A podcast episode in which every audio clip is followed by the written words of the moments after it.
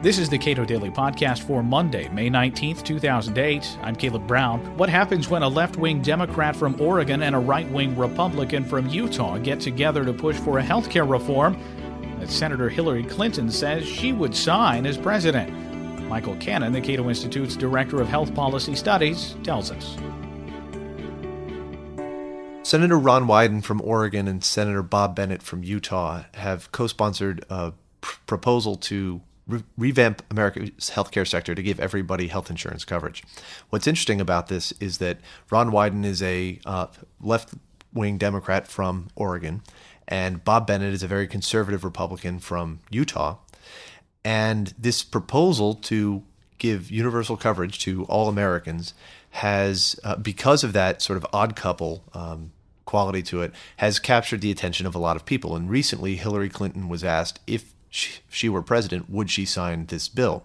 And she said that she would. Now, I think that that's very revealing uh, of what kind of a, a presidency and what kind, uh, what kind of healthcare reform we would get with uh, Senator Clinton in the White House, because this Wyden Bennett bill is really uh, a, a proposal for a wholesale government takeover of America's healthcare sector. The way it would work would basically be this Supporters claim that the bill would have your employers give you the money that the your employer now spends on your health insurance. That's about nine thousand dollars for the average family with uh, employer-sponsored health insurance, and that you would then use that to purchase coverage. The way it would actually work is this: yes, the government would require your employer to add that to your salary, but then the government would tax it from you, take it right out of your paycheck before you ever see it. The government would then give that money to state bureaucracies that would uh, give it to insurance companies. You would be able to select your insurance plan, but they would require you to. The bill would require you to purchase a minimum amount of coverage so that 30 to 50 percent of Americans would have to purchase more health insurance than they currently do, more health insurance than they may want which is like a tax right there. And of course, the money that you're spending or the money that the government is taking from you uh, out of your paycheck, that's also a tax. Uh, there would be an additional tax imposed on people who make over $60,000 a year or married couples who make over $125,000 a year.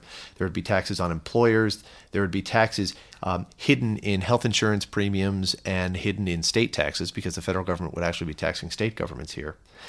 And there's even hidden taxes in the way that the government requires the employer to cash out the workers.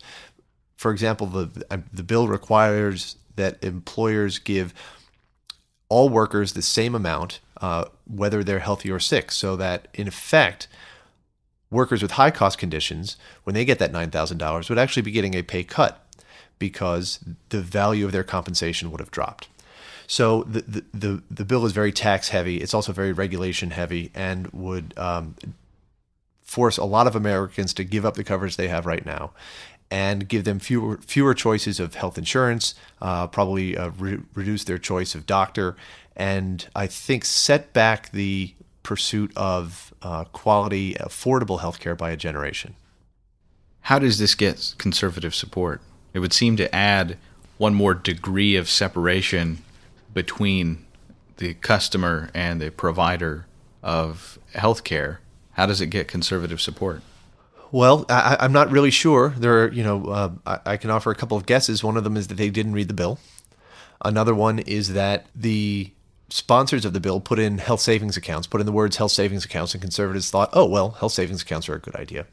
Uh, and in fact, this is when you're uh, when it comes to health insurance mandates, this mandate does have a little more flexibility than, say, the one in Massachusetts does, because it would allow individuals to have a health savings account as long as the value of the insurance and the money they put into the health savings account equaled the amount, the actuarial value of what of the uh, minimum amount of insurance that the government would be requiring you to buy. Now, all that that means is it, it is a more flexible uh, mandate, but what it means is that the healthy people are going to gravitate toward those health savings account plans, and um, this and people who might prefer more generous coverage are not going to be able to afford those plans because the only people enrolling with those plan in those plans are going to be those with very high cost conditions, and uh, because there's there aren't going to be any any healthy workers in those plans because they can switch from year to year. There's going to be no one in those plans to subsidize the sicker workers. So it's not going to be worth it for them. The, the sicker workers are going to go into the less generous plans, and you're going to have far less choice of health insurance than you would have in, in, uh, in a free market where you do have healthy people subsidizing sicker people in, um, in even individual health insurance markets. How caught up are people who you would think would support a, a, free market in healthcare, how caught up are they in this drumbeat for universal coverage? I think they're very caught up. I, you had, I think, the Senate Republican caucus uh, put out a statement saying that they wanted to get every American health insurance coverage. Now, I want to live in a society where everyone um, gets the kind of health care that they need. The question is, um, is insurance the best way to do that, and and is government the best way to provide them uh, or to provide medical care to people who need it? I think the answer to, to both of those questions is no. Uh, in a lot of cases, health insurance does not make sense because f- for some people because the costs outweigh the benefits of of insurance. Now they may need a subsidy, but there are other ways of providing subsidies to to people who need medical care. And if, when the government gets its hand in this uh, in this effort to uh, subsidize those who need it, we're going to get more of what we've always gotten when we've turned to government in healthcare. We're going to get higher costs and lower quality. So I think that the best we can probably hope for is to return though that responsibility of, uh, of, of subsidizing those who need it uh, to state governments rather than the federal government, so that they can experiment with different ways to to do that. Michael Cannon is the Cato Institute's Director of Health Policy Studies and co author of Healthy Competition. You can get your copy at cato.org.